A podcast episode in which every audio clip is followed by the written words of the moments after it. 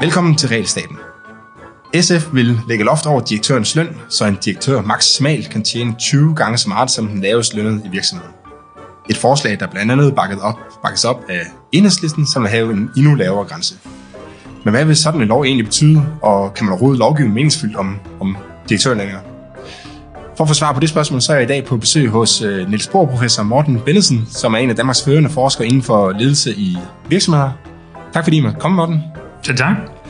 Morten, jeg har uh, inviteret mig selv uh, for at tage en snak med dig om, hvordan, hvad man kan sige om direktørens værdi for en uh, virksomhed, hvordan aflønningen af, af direktøren påvirker virksomhedens performance, kan man, kalde, kan man sige. Uh, også snakke lidt om det her med, hvor god er ejerkontrollen egentlig i forhold til direktørens øh, lønninger, og øh, til sidst kunne jeg godt tænke mig, at snakke lidt om, hvordan altså, man overhovedet kan øh, regulere de her virksomheder, eller om der findes måder, man kan omgå, øh, omgå en eventuel regulering på. Øh, men jeg ved ikke, om jeg bare skal springe direkte ud i det første spørgsmål, og, og prøve at tømme din hjerne for, hvordan, hvad man ved om, hvad en direktør øh, bidrager med i en, en virksomhed. Så det første, man i hvert fald ved noget om, det er, hvad en direktør tjener.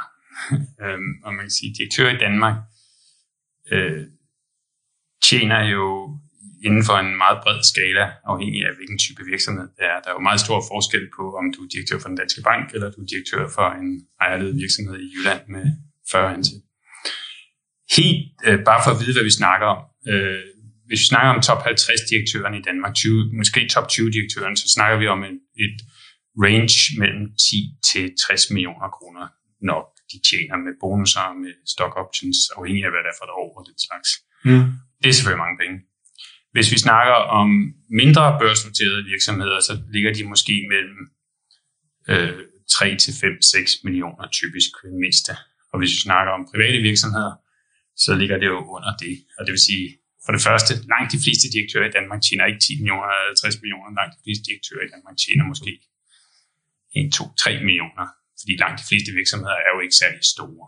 Nej. Det er klart, at den her debat handler måske nok om de store, de visuelle direktører. Ikke? Øhm, det du spurgte mig om, det var jo, om vi kan måle værdien. Og, og, og det er jo et godt spørgsmål. og det er noget, som vi har brugt mange år på. Øh, det er faktisk, må man sige, som udgangspunkt, meget svært. Øhm, og, og du, ved, du har jo en organisation med 1000 mennesker, og en af de her mennesker kalder vi en direktør. Og det er klart, at den her virksomhed eller organisation skaber en masse værdi, men hvor meget af den værdi kan vi tillægge en person, selvom det er en speciel person, nemlig lederen i virksomheden. Mm. Øh, og du, vi går jo så lidt ind og gør det på den nørdede måde i forskningsverdenen. Man kan sige, historisk set, øh, så har det jo været et spørgsmål, der været meget stor fokus på, ikke bare i Danmark, men i USA, hvor direktørlønningerne jo er langt større, end de er i Danmark, i hvert fald de store virksomheder. Øhm, og man kan sige, i starten, øh, der prøvede man simpelthen at sige, at øh, hvis der skete en værdistigning, så en meget stor den værdistigning i den virksomhed, det skulle så tilfælde, så er direktøren succesfuld, hvis der sker en værdistigning. Mm. Det næste, man så gjorde, fordi man kan sige, der er jo mange grunde til, at der sker en værdistigning. Øhm, altså noget af det har jo intet med den enkelte virksomhed at gøre, man kan sige, der er jo boom, der er recession, øh, de her ting er korreleret. Ikke? Det næste, man så gjorde, det var, at man prøvede at kigge på, hvad sker der, når virksomheder skifter direktør? Så man siger, hvis nu en virksomhed klarer sig rigtig, rigtig godt, skifter en direktør og ikke klarer sig så godt, så prøver man at sige, det er et mål for, at den nye direktør måske ikke var så god som den gamle direktør. Ja. Men igen, det er jo meget svært at kvantificere det her. Det tredje, men så kan det kan ske alle mulige andre ting samtidig med. Det kan ske, at der er en grund til, at direktøren bliver skiftet. Ikke? Muligvis er det jo netop fordi, at der er meget dårlige udsigter, at man skifter direktøren, eller at direktøren forlader. Så man siger, det er et valg, om man skifter direktøren, eller om direktøren forlader det. Mm. Og det skal jo med indberegnes i det. Det næste, vi så gjorde, øh, det var, at man kiggede på, hvad nu hvis direktør dør? Øh, det er sådan noget, forskere er rigtig glade for. Så der var et meget berømt studie øh, på amerikanske tal, der kiggede på 50 direktører i store amerikanske virksomheder, øh, som døde pludselig. Og der snakker vi altså om faldt ned med et fly, eller øh, døde af et hjertestop, eller ting, som ligesom, man må sige, var helt uafhængige af, hvordan de var gået i virksomheden. Og så kiggede man på, hvordan reagerede aktiepriserne, når den her direktør døde. Og det her studie, det blev faktisk meget berømt, øh, fordi at i gennemsnit på de 50 virksomheder, der steg aktieprisen, når direktøren døde. Okay. Øh, og du, det var der jo mange, der så tog som sådan et øh, udgangspunkt for, at direktører absolut ikke var noget ved, og de nærmest destruerede værdier. Ikke? Men det kan man heller ikke sige. Altså det klassiske eksempel i Danmark er jo, da, da den gamle Mærsk McKinney døde, så steg aktiepriserne den dag, han døde. Og det er jo ikke fordi, at han ikke har skabt værdi over 30 år, han har været der, men det er jo måske fordi, at, at der var ting, Mærsk ikke kunne gøre, nogle strukturelle ændringer, de ikke kunne gøre, før han var væk, og som trængte til at blive gjort på det tidspunkt. Ikke? Mm. Øhm, så alle de her ting er et forsøg på at estimere det metodisk. Øh, de to forsøg, som, eller de to metoder, som vi nok bruger mest i dag, det er, at vi prøver at kigge på øh, direktører, der har været arbejdet i forskellige virksomheder. Og så prøver man at følge dem. Hvad sker der hver gang de skifter? Så er det sådan, at du ved, hver gang de kommer til en ny virksomhed, så stiger værdien i den virksomhed. Så må man sige, at den direktør er mere sandsynlig, at han har leveret øh, værdi, fordi, eller hun, fordi at der er den her, vi kalder det en virksomhedsspecifik effekt. Mm. Øh, og det andet, som, som vi har arbejdet med, det er, at vi kigger på, hvad sker der, når direktøren ikke er der? Øh, og vi har i nogle studier på danske tal på øh, rigtig mange danske virksomheder, 5.000 danske virksomheder, kigget på, hvad sker der, når direktøren er væk? Øh, og der har vi for eksempel kigget på, hvad sker der, når direktøren dør, eller på hospitalet, eller bliver syg. Øh, og det er en, en, en forskning, der kommer her i Journal of Finance øh, foråret, men har været mange år undervejs, og også før blevet beskrevet meget i danske aviser. Og der må man sige, at øh, i gennemsnit, så, så er det ikke godt for virksomhederne, når direktøren er væk. Altså hvis direktøren bare tager fem dage på hospitalet, så, øh, så kan vi måle det på årets regnskaber i negativ forstand. Skal man sige, fem dage på hospitalet i Danmark er jo faktisk meget. Altså, så Danmark, vi er meget, det er ikke små ting, hvis du ligger fem dage på hospitalet, og det er klart, det er jo en extended periode af, af fravær bagefter. Ikke? Ja, der er noget over ja, ja. Så det er, jo, det er jo ikke bare de fem dage, men det er jo også så uh, bottom line er A. Det er meget svært at måle de her ting. Det er ikke rigtig forskersvar. Ikke? B. Øhm, jeg tror, konklusionen for, for den forskning, jeg har lavet, og den forskning, vi har lavet i det, er, at direktøren skaber en værdi. Og, og direktøren skaber muligvis også en meget stor værdi i virksomheden. I den forstand, at når de ikke er der, så der skal være en direktørperson. Øhm, men det, som er meget svært at sætte øh, værdi på, det er jo, er det bare er det det unikke ved den enkelte direktør, eller er det fordi, der skal være en, der tager beslutninger? Mm. Så man kan godt sige, når direktøren tager på hospitalet, så er der pludselig ingen til at tage beslutninger. Men enhver kunne faktisk udfylde den rolle. Men nu var der en, og vedkommende er der ikke, og derfor Øh, og man siger, når vi så, altså, så det du mener, er der noget, der er knyttet, knyttet til selve embedet, eller skal ja. sige, som direktør, og så er der noget, der er knyttet til den person, der nogle gange... I princippet er det bare en, der sidder og trykker på en knap, når der er ikke nogen, der trykker på den knap, så er der ikke nogen værdi, eller er det den specifikke, unikke skills, som de her personer har. Man kan godt forestille sig, at det afhænger af, hvilken slags virksomhed det er, eller hvilken kultur, der ligesom er i virksomheden. Ja. Nogle virksomheder, der er direktøren stor betydning, andre virksomheder, der er, den, altså, der er det bare en kultur for, at folk yder deres bedste uanset hvad. Så det, vi kan, det vi kan se i vores studier af danske virksomheder, det er jo, og det er næsten som man forudser det, altså for eksempel øh, virksomheder, som er hurtigt voksende, virksomheder, som har meget human kapital, virksomheder, som laver meget forskning og udvikling. Der kan vi se en større værdi af den her leder i de her virksomheder. Mens du kan sige virksomheder, som laver det samme, de altid har lavet, og måske sidder på en, på en skål guld, og ikke behøver at, at, at være så mange ændringer, og der er ikke så meget konkurrence, der finder vi en mindre værdi af de her ledere. Ikke? Øh, så altså, jeg vil nok sige, konklusionen er, at forskningen viser, at direktører skaber værdier. Øh, men det er meget svært at måle, og vi ved ikke, om det betyder, at, at det er de skills og personligheder, direktøren har, eller om det er funktionen, øh, direktøren har. Mm. Man kan også sige, at altså, en direktør har vel også, det kan være ret svært at få folk til at skabe noget, noget værdi, ikke? men det er ret nemt at få og så få ødelagt, ødelagt folks muligheder for at skabe værdi. Altså nu er jeg selv meget kritisk over for regulering i det hele taget. Ikke? Øh, men det er jo ret nemt at indføre noget regulering, som ødelægger et øh, samfund, men det kan være svært at så lave noget regulering, som hjælper et samfund til at blive, blive bedre. Ikke? Og det vil det samme, kunne jeg forestille mig, der er en virksomhed, så hvis man så det er ret nemt at finde en, altså få en direktør til at ødelægge en virksomhed. Men, øh, men svært at få en direktør til at få en virksomhed til at performe meget, meget bedre, måske. Eller hvad, eller hvad tænker du om det? Øh, ja, det, det lyder besnærende, vil jeg sige, men det er altså ikke noget, som... Det er også meget svært at påvise de her ting. Ikke? Øh, det kommer meget ind på virksomheden. Altså, du kan sige, der er virksomheder, hvor direktøren kan destruere en masse værdi, ikke? men der er også masser af virksomheder, hvor direktøren i en eller anden grad isoleret op i toppen, og det er mellemlederne, der ligesom tager trykket. Så det er jo meget noget at gøre med organisationsstrukturen.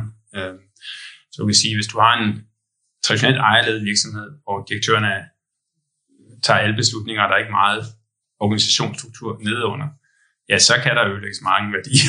der kan også skabes mange værdier. Ikke?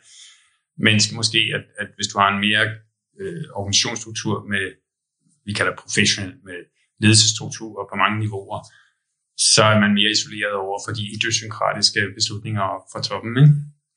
Ja, det, det mente bare mere, hvis man, altså man siger, at hvad er der egentlig tilknyttet til selve embedet, og hvad er der tilknyttet til selve personen. Mm. Altså, så tager en tilfældig person ind i direktør embedet, så kan man godt øh, risikere at få en, som, øh, altså, som træffer mange dårlige beslutninger. Men dem, der normalt kommer til kommer op og bliver direktør, det er folk, der ligesom har vist, at de ja.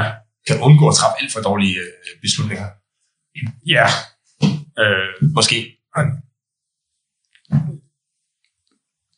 Det er klart, et af de steder, hvor vi ser den her slags ting, det er jo i familiegenerationsskifter. Ikke? Øh, så vi har lavet en hel del forskning om direktører i ejerledede virksomheder og, mm. og generationsskiftet der. I gennemsnit må man jo sige, at direktørerne i de nye direktører i familievirksomheder klarer sig ikke helt så godt som de professionelle direktører, der kommer ind. Og der er det også korrekt, at noget af det, det vi kigger på der, det er, at vi kan simpelthen se, at, at de nye next-gen familiegenerationer, når de ikke har nogen kompetencer, hvis de ikke har nogen uddannelse, hvis de ikke har noget CV, hvis de ikke har en styrelseserfaring eller en joberfaring fra andre virksomheder, så er der meget stor risiko for, at det går dårligt i familievirksomheden. Mens de next gen, som har store kompetencer, de gør det også godt. Ikke? Mm. Så kan man sige, det er meget af den stil der, at, at det er klart, folk, der føler sig entitled, og som ikke har kompetencerne, og måske heller ikke har de interpersonelle øh, kvaliteter, de kan nemt destruere virksomheder. ja, ja. Man kan sige, i forhold til det med familievirksomheder, der er det også, altså hvis du går ud, selvfølgelig er der en fordel det, ved at, øh, eller hvad, hvad, er det, hvad er det for et trade-off, de står i, øh, når man skal vælge sådan en, øh, altså vælge hvem der skal efterfølge sådan en virksomhed, hvad er det for nogle ting, de, øh, i, i de ejede i familievirksomheder? Ja, altså hvis du er direktør, du kan se, nu er min tid er kommet, og nu skal jeg finde ud af, hvem, hvad der skal ske med den her virksomhed. Hvad er det så for nogle? Jamen, man kan sige, der er to typer af trade-off, øh, hvis vi snakker for værdiskabelsen, som øh, hvis jeg skulle rådgive en familievirksomhed. Så er, ligger trade-offet jo mellem, at der er nogle specifikke kompetencer, der har gjort den her virksomhed til, hvad den er. Det kan være det netværk, ejerlederen havde. Det kan være de værdier, de måler på. Det kan være brandet, navnet, familiens øh, legacy, som vi siger. Alle de her ting, de er jo nemmere at transferere til næste generation, end til en udefra kommende direktør. Så man kan sige, det er fordelen. Hvis der er meget stærke øh, intangible assets. Ja, hvad hedder det for dansk? Det er et godt spørgsmål. Immaterielle aktiver. Immaterielle ja. aktiver, tror jeg, men det er ikke i regnskabsforstand. Øh, som for eksempel er værdier, netværk, ting. Mm. Så er der et vist argument for, at næste generation kan gøre det rigtig godt, fordi de kan gøre de ting bedre. Ikke? Men på den anden side, så ser vi også, at næste generation er valgt ud fra måske én øh, person. Ikke? Så, og, øh, I gennemsnit så har de jo lavere generelle kompetencer, ledelseskompetencer, mm. direktørkompetencer, joberfaring, dårligere CV. Ikke? Og det er det trade-off, man vil sige, det er det økonomiske trade-off. I forhold til virksomhedens produktivitet. Ja, ja, og når man vil vælge det ene eller det andet. Men det er klart, som forældre og ejerledere, så er der også et andet trade-off, nemlig at, at man, man vil meget gerne selv se sit livsværk ført videre. Øh, det vi nogle gange lidt kynisk kalder, at man vil gerne styre fra graven. Mm. Men man vil gerne vide, at når man sætter væk, så kører det stadig videre i ens egen ånd. Ikke? Øh, men det er jo klart, det er ikke et økonomisk argument, det er mere et, et men, men det er jo deres virksomhed, og de har jo ret til at gøre, hvad de vil. Ikke? Så jeg vil sige, øh, hvis vi snakker om de potentielle cost benefits. Hvis vi skal ud, så er det, det du mener, det er, hvis det kan være vigtigere for ejeren, at sønnen overtager, ja, end at de tjener en million ekstra. præcis. Ikke? Jeg tror faktisk, Lars Larsen sagde det ret eksplicit, øh, da hans virksomhed var værdifastsat. Nogen værdifastsat den til 8-9 milliarder, øh, og blev konfronteret med det, og så sagde han stort set eksplicit, at det betyder ikke så meget den sidste milliard, hvis det var en søn, der overtog. Nej, præcis ja. Øhm, så man kan sige, der er trade-offet på den ene side, det vi kunne kalde nepotismen, eller det, at man gerne vil have familien til at køre det, og de manglende kompetencer. Men på den anden side, at i mange familieejede virksomheder er der virkelig ting, som nemmere nedarves i familien, de her immaterielle aktier. Du lytter til Realstaten. Man hører nogle gange i debatten om det her med direktørløn og sådan noget, at, øh, at der er jo en bestyrelse, som bestemmer direktørens øh, løn, og bestyrelsen er ansat af aktionærerne, eller hvad, valgt af aktionærerne sådan noget. Og hvad, jeg kunne godt tænke mig at høre dine argumenter, eller dine, ikke, ikke dine argumenter, men dit, hvad, hvad synes du om det argument? Øh. Lad mig træde et skridt tilbage først og sige, øh, jeg tror, at vores forskning har vist, at direktører som sådan har en høj værdi. Betyder det, at direktører skal have en høj løn, eller at de er den løn værd, de får? Der er to skridt her, som, som er problemet. Det ene er det her med, er det, er det personens unikke evner, eller er det nogle andre, som vi har snakket om? Men det andet er jo også, at øh, for den enkelte direktør, er der så en sammenhæng mellem den aflønning, de får, og hvor meget de har, hvordan det er gået i virksomheden. Og der viser al forskning jo desværre, både i USA og i Danmark, at der er en meget lille korrelation mellem performance og aflønning.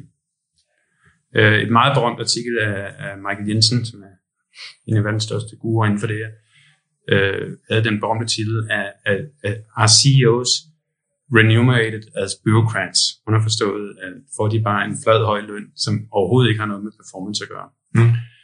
Og det tror jeg er den store udfordring, og det er jo også det, der gør, at man kan sige, øh, der rejses den her debat, og muligvis også genererer øh, afsmag. Altså, vi skal jo ikke andet end at læse Ekstrabladet i dag, øh, hvor der står om den danske bank, at, altså den danske bank, som har mistet 23.000 kunder, som bliver sagsøgt for 2,7 milliarder, øh, fordi de er hvidvaskede i, som ansætter en øh, Carsten Dybvad til at rydde op i hele deres renommé.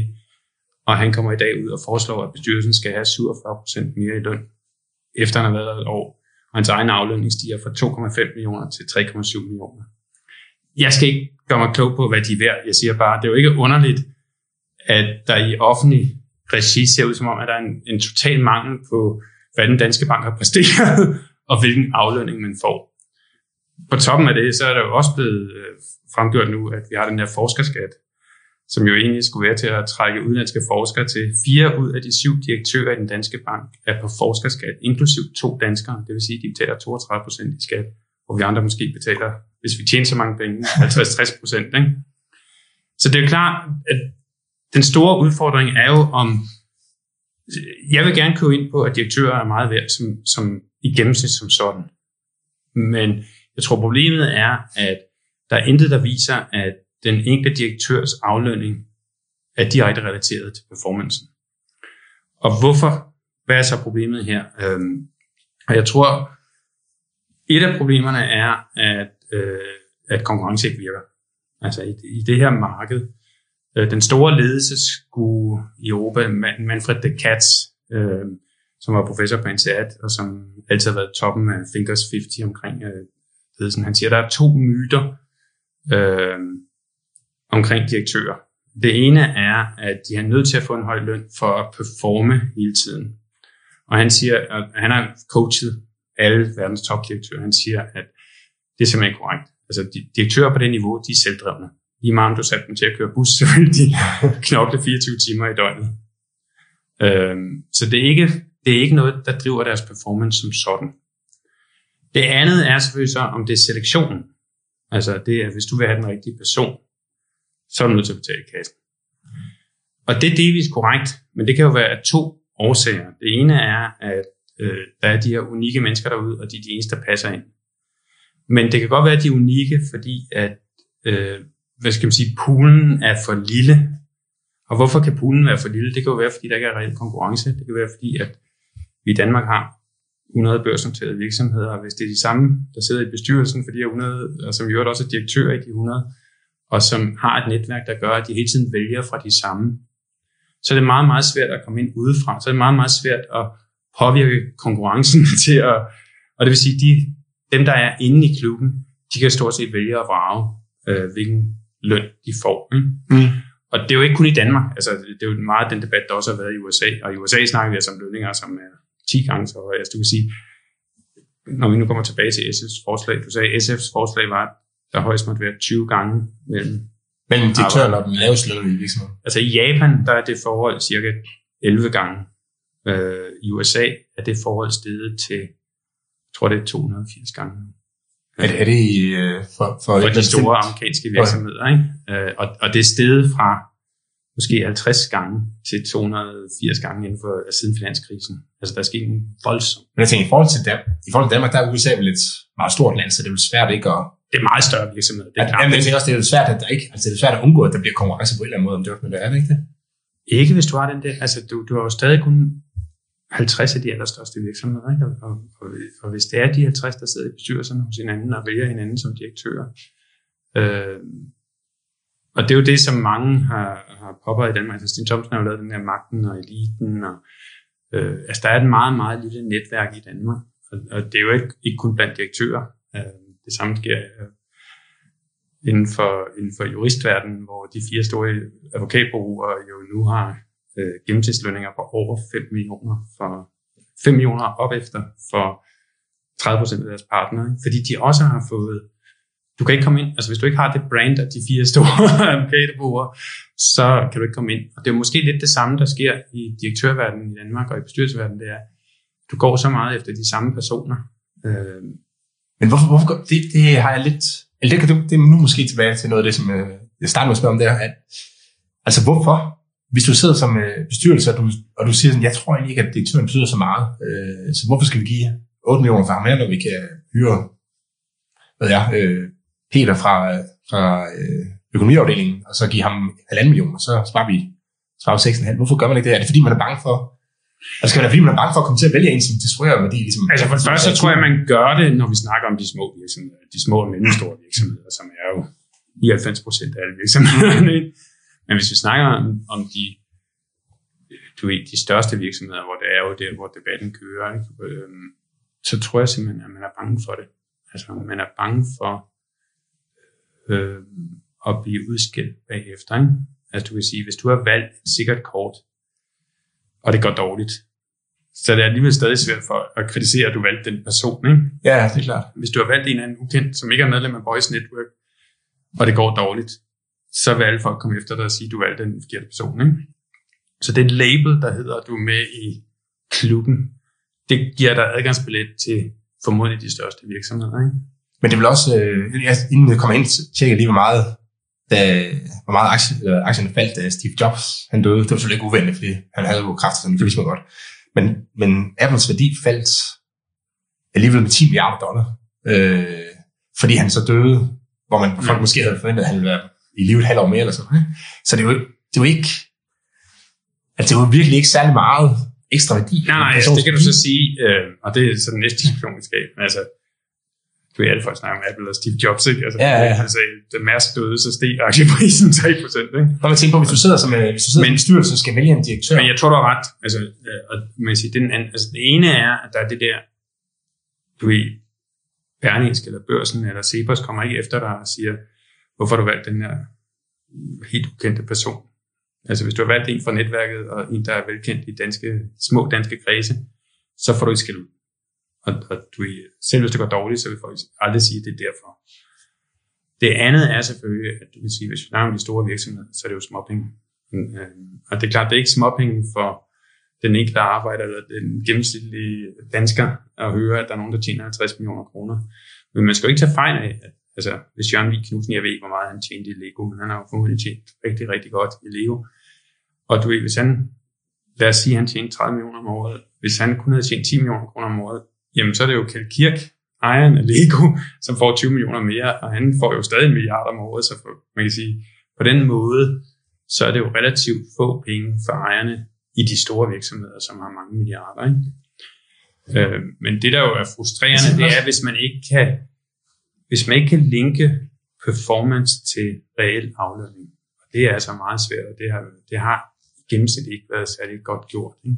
Men hvad hvis man, hvad, altså måske er det fordi, måske køb, nu sidder jeg bare snakker løs, ikke? men hvis, måske køber man i virkeligheden en forsikring. Altså hvis du har en virksomhed, der giver dig over, en milliard kroner i overskud om året, og så er du ikke interesseret i, at det bliver halveret, men så du, du, jeg skal have, have en fyr, som, ikke, øh, som jeg ved ikke ødelægger for meget.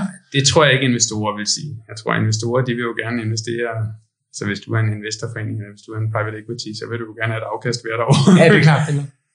øhm, men det var det, men jeg vil sige, at det tredje dimension i det er jo, at det er jo enormt svært at regulere. Altså, du, vi havde jo øh, en af de store skandaler i, i USA, for eksempel, det var jo, øh, da det blev afsløret, at øh, rigtig, rigtig mange, altså når man bruger, når man bruger derivatives, når vi bruger aktieoptioner og bonusordninger og skriver dem ind til kontrakten, så er det jo fantastisk svært øh, at gøre på en måde, så det er reelt. Øh, og det viser sig jo alle studier for eksempel, at, at man stort set godt kender resultatet allerede på det tidspunkt, det er blevet skrevet ind. Og der var nogle skandalsager i USA, hvor folk backdatede de optioner, de fik, sådan at det rent faktisk øh, værdien var skabt allerede i de optioner. Mm. Og der var en, en, øh, en meget berømt professor, som udtalte, at det er jo ikke så underligt. Altså, øh, hvem ville dog ansætte en direktør, der ikke var smart nok til at kunne manipulere med de her ting? ja.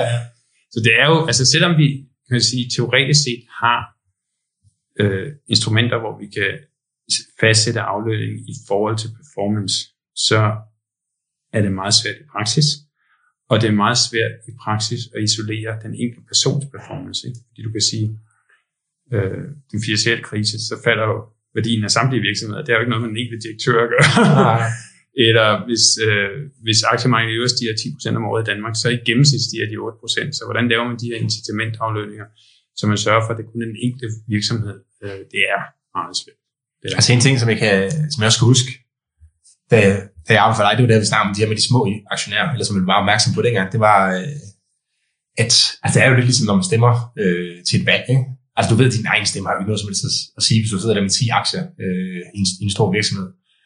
Så, du, så, så kontrollen med ledelsen og sådan noget er jo lidt svag. Der er jo så meget freerider-problematik, ikke? at du håber på, at der er nogen, der tager sig sammen og så, om, og så får... Det er der ingen tvivl om. At man kan sige, der er meget stor forskel på, hvad det er for en type ejerskab, man har. Mm. Som jeg siger, generelt set, så de ejerlede, hvor de, de entreprenørejede eller de familieejede virksomheder, de har jo i hvert fald magten til at kontrollere deres direktører.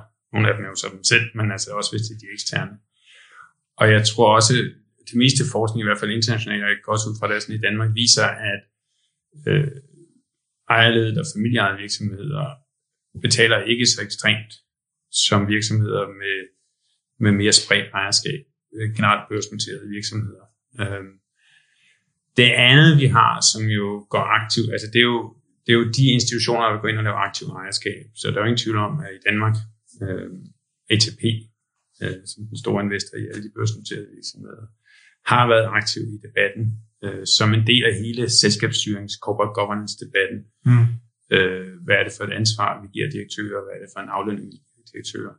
Så man kan sige, det vi kan håbe på, det er jo dels, at de store ejere har en interesse i det, og så er det dels, at de institutionelle ejere, som pensionsselskaberne, øh, ATP, og måske også de steder, hvor det er relevant, øh, kapitalfondene, øh, har en interesse i det, fordi de er så store investorer, så, så de får noget ud af det. Ikke?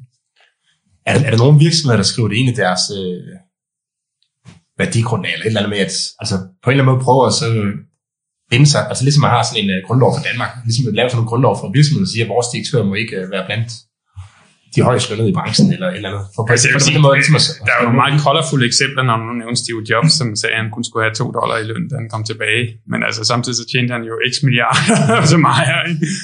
Og det samme har øh, den store stål, indiske stålproducent øh, Michael øh, sagde nogle år, at han skulle i hvert fald ikke have mere end 100 millioner i løn, eller et eller andet. Men altså, det er jo nemt at sige, når du ejer, leder og direktør, fordi hvad du ikke får i løn, det får du jo bare gennem de der ja, ja. Øhm, men det er jo meget svært at committe til de der ting. Ikke? Øh, man kan sige, jeg tror, det, det som springer i øjnene, og det er jo ligesom den case med den danske bank, som vi læser om i dag, ikke? det er jo det der med, når der er når der er de her cases om virksomheder, som i hvert fald i befolkningsøjeblik, hvor det er gået helt galt. Øh, hvidvask i milliardklassen, øh, kunder, der bare generelt er utilfredse, og man så samtidig ikke kan placere noget ansvar på individer, og, øh, og de nye, altså dem, der nu har direktørposterne, du ikke føler sig ansvarlige og tænker, at de skal bare have markedslønninger, og det skal stige igen. Mm. Det er klart, så får man jo et, Øh, et demokratisk problem, eller man får et problem med at forklare det i hvert fald ud i samfundet. Ikke? Ja, så lad, lad os prøve at tage fat på den øh, del. Du var en lille smule inde på det før. Øh, men hvis nu man indfører sådan en regel her omkring direktørerne, og sagde, nu må direktørerne kun have, jeg tror Pelle Dragsted, han sagde i et radioprogram, at ja, de højst må tjene tre gange så meget som den laveste løn. Men lad os bare tage det her med de 20, 20 øh, gange så meget som den laveste løn. Øh, der, du lavede jo engang noget om... Øh, om det er meget svært at regulere den slags ting. Mm. Som jeg siger, der er jo en kultur, som jeg, som jeg også sagde tidligere. Ikke? Øh, der er jo en masse kultur, der spiller ind her. Altså, hvordan kan det være, at den, altså Japan i gennemsnit, de har de kun 12 gange forskellen mellem direktører og de laveste arbejdere er faktisk kun 12 gange i Japan. Ikke? Så det er under... Det er i forhold til USA, som er... Og i USA var det 250 gange. Ikke? Så der er, der er ingen tvivl om, at der er forskel. Altså, der er ikke en anden marked, der siger, at det her er forskellen. Vel? Det er meget kulturelt. Mm. Jeg, kan også, jeg kan også forestille mig, at altså, risikoen for at havne i medierne og sådan noget er noget af det, som de som man tænker over, inden man aftaler en direktør. Ja, og, og det har jo desværre som konsekvens, at man prøver også at konstruere aflønningen, så den ikke kommer i medierne gennem aktieoptioner og lignende. Ja, det er klart. Der er jo en vis tendens til at bare fokusere på den flade løn. øh, men når det, når det så er sagt, vil jeg sige, at, at det vil ikke være nemt at gennemføre sådan et forslag. Man kan sige, øh, for det første, altså det, nu siger det jo ikke eksplicit, men, men det vil jo mest være relevant for, hvad skal vi sige, de, de 30 største børsnoterede virksomheder, fordi at når vi går uden for det, så er der jo rigtig mange ejerledede virksomheder, hvor ejerne er involveret. Og, og du kan sige, alle de børsnoterede, unoterede virksomheder, hvor du har ejerledelse, der kan du jo ikke, fordi at... Øh, så bliver det bare til overskud for Så bliver det bare til overskud, og så kan man jo tage dividender ud i stedet. Ikke? Så det vil være meget svært, medmindre man synes, der er en symbolsk værdi i, at direktørposten kun har en løn, som er sådan, ikke? Og, og derudover må direktøren godt tage noget ud som ejer. Ikke? Øh, jeg vil sige, det andet, der vil være meget svært, det er jo at, at, at kontrollere øh, parken øh, og regulere parken. Jeg tror ikke, der er nogen, der vil synes, det var et sjovt job at skulle ind og regulere parken som sådan. Det andet er der jo, altså ideen med incitamentsaflønninger er jo, at man ikke kan, altså man kan sige, der er en forventet værdi, og vi har nogle fine finansielle formler, der kan udrende de forventede værdier. Men de realiserede værdier kan jo kvæg de her incitamentsaflønninger blive meget større alligevel. Ikke? Ja, det er klart. Og hvad i forhold til, jeg, jeg husker, da jeg hørte det, da, da forslaget lige kom frem, der, øh, der tænkte jeg, at hvis jeg var direktør i sådan en virksomhed, så ville jeg, altså hvis der var nogle lavløsjob, så ville jeg sige sådan, det her, det kan jeg godt. Altså i stedet for at have rengøringsassistenter internt, så, så outsourcer vi det til ISS. Øh, og i stedet for, ja. altså på den måde ligesom skille sig af med dem, der altså, simpelthen bare outsource det lavest lønnet. Øh, jo, men nu kan man jo sige, fordelen ved, eller problemet i det danske arbejdsmarked er jo, at der ikke er ret stor forskel på mange af de lavest lønnede i sådan en fri. Altså, vi har en relativt kompakt lønstruktur, så du skal formodentlig outsource en meget stor del af medarbejdsstyrken. For det kan man sige, at du splitte virksomheden op, ikke? så du har, en, øh, du har produktionen, og så har du udviklingen, så, så deler man simpelthen de to ting op, og så er man selv direktør for, for udviklingen. Altså, det er jo klart, du kan, du kan gøre mange ting. Øh, du kan jo også splitte virksomheder op, som, som er direktør for flere virksomheder, og det er der jo ikke noget, der, der øh, skade i, vel? så du får Nå, altså, flere forskellige ja. steder. Ikke? Eller, du kan ansætte ham som hende eller ham som øh, bestyrelsesformand i nogle andre virksomheder. Altså, der er vel ikke nogen, der regulerer, at det kun er et job, øh, eller at de kan have flere job, eller andre bestyrelsesposter som en del af Så jeg vil sige, det vil være en udfordring, det vi kalder compliance.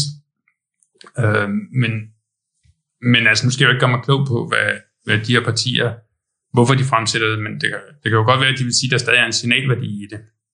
Og der er jo sikkert også nogle meget hederlige øh, virksomheder, som vil følge det, både i ånden og i bogstavet. ja. øh, men det er klart, hvis man, hvis man er interesseret i at komme udenom det, hvis man indfører sådan en regulering, så vil der være muligheder for at gøre det. Ikke? Men der vil jo også være med en vis risiko, at, øh, at øh, pressen kom efter en, og det, man fik nogle forsider på det. Ikke? Ja, det er klart, det er klart. Men den risiko stiger selvfølgelig. Ikke? Ja. Jeg tænker også i forhold til, altså bare i forhold til regelmængden og byråkratiet, så det der med at finde ud af, hvem, hvem er så egentlig ansat i virksomheden, ikke? Øh, for hvis du, hvis du har en praktikant ansat, altså- som får 5.000 kroner om måneden, øh, er, er det så en del af, af de ansatte? Øh, Jeg ved, og hvad med folk, der er deltid og så videre, altså det er ikke så svært at, at, at måle de her ting på et niveau, fordi du, altså i årsregnskabet står der, hvor meget ledelsen som grupper har fået, og nogle Mm. gange er det endda specificeret ud. Ikke? Og du ved jo også, hvor meget de forskellige arbejdergrupper tager. Så du kan sagtens komme ud med de her mål. Øh, og hvis folk, som jeg siger, vil overholde det i ånden og i, og i bukserne, så, så vil det have effekter. Ikke? Men det er klart, man kan gøre ting, som går udenom det. Og det er måske nok nogle virksomheder, der vil gøre. Ikke? Det må du spørge partierne om. Ja, det kommer altså an på, hvordan den konkrete lovgivning kommer til. Ja, ja, og hvad der egentlig er målet med lovgivningen, om, om det er signaleffekten, eller det er den reelle effekt. Ikke? Jeg har ikke flere spørgsmål, Morten. Tak fordi jeg måtte øh, komme i dag og, Det var hyggeligt. og få lidt ud af din, uh, Ja, af din forskning og dit, uh, dit hoved. Det var, det var interessant. Tak for i dag. Jeg håber, du vil følge Regelstaten på iTunes, Google Podcast, eller hvor du nu plejer at få dine podcasts fra. Du er meget velkommen til at skrive kommentarer og stille spørgsmål i Facebook-gruppen Regelstaten, eller på min mail herby Du må også gerne komme med forslag til interessante personer, som du synes, jeg bør tale med om regler, byråkrati og deres indvirkning på samfundet. Tak for i dag.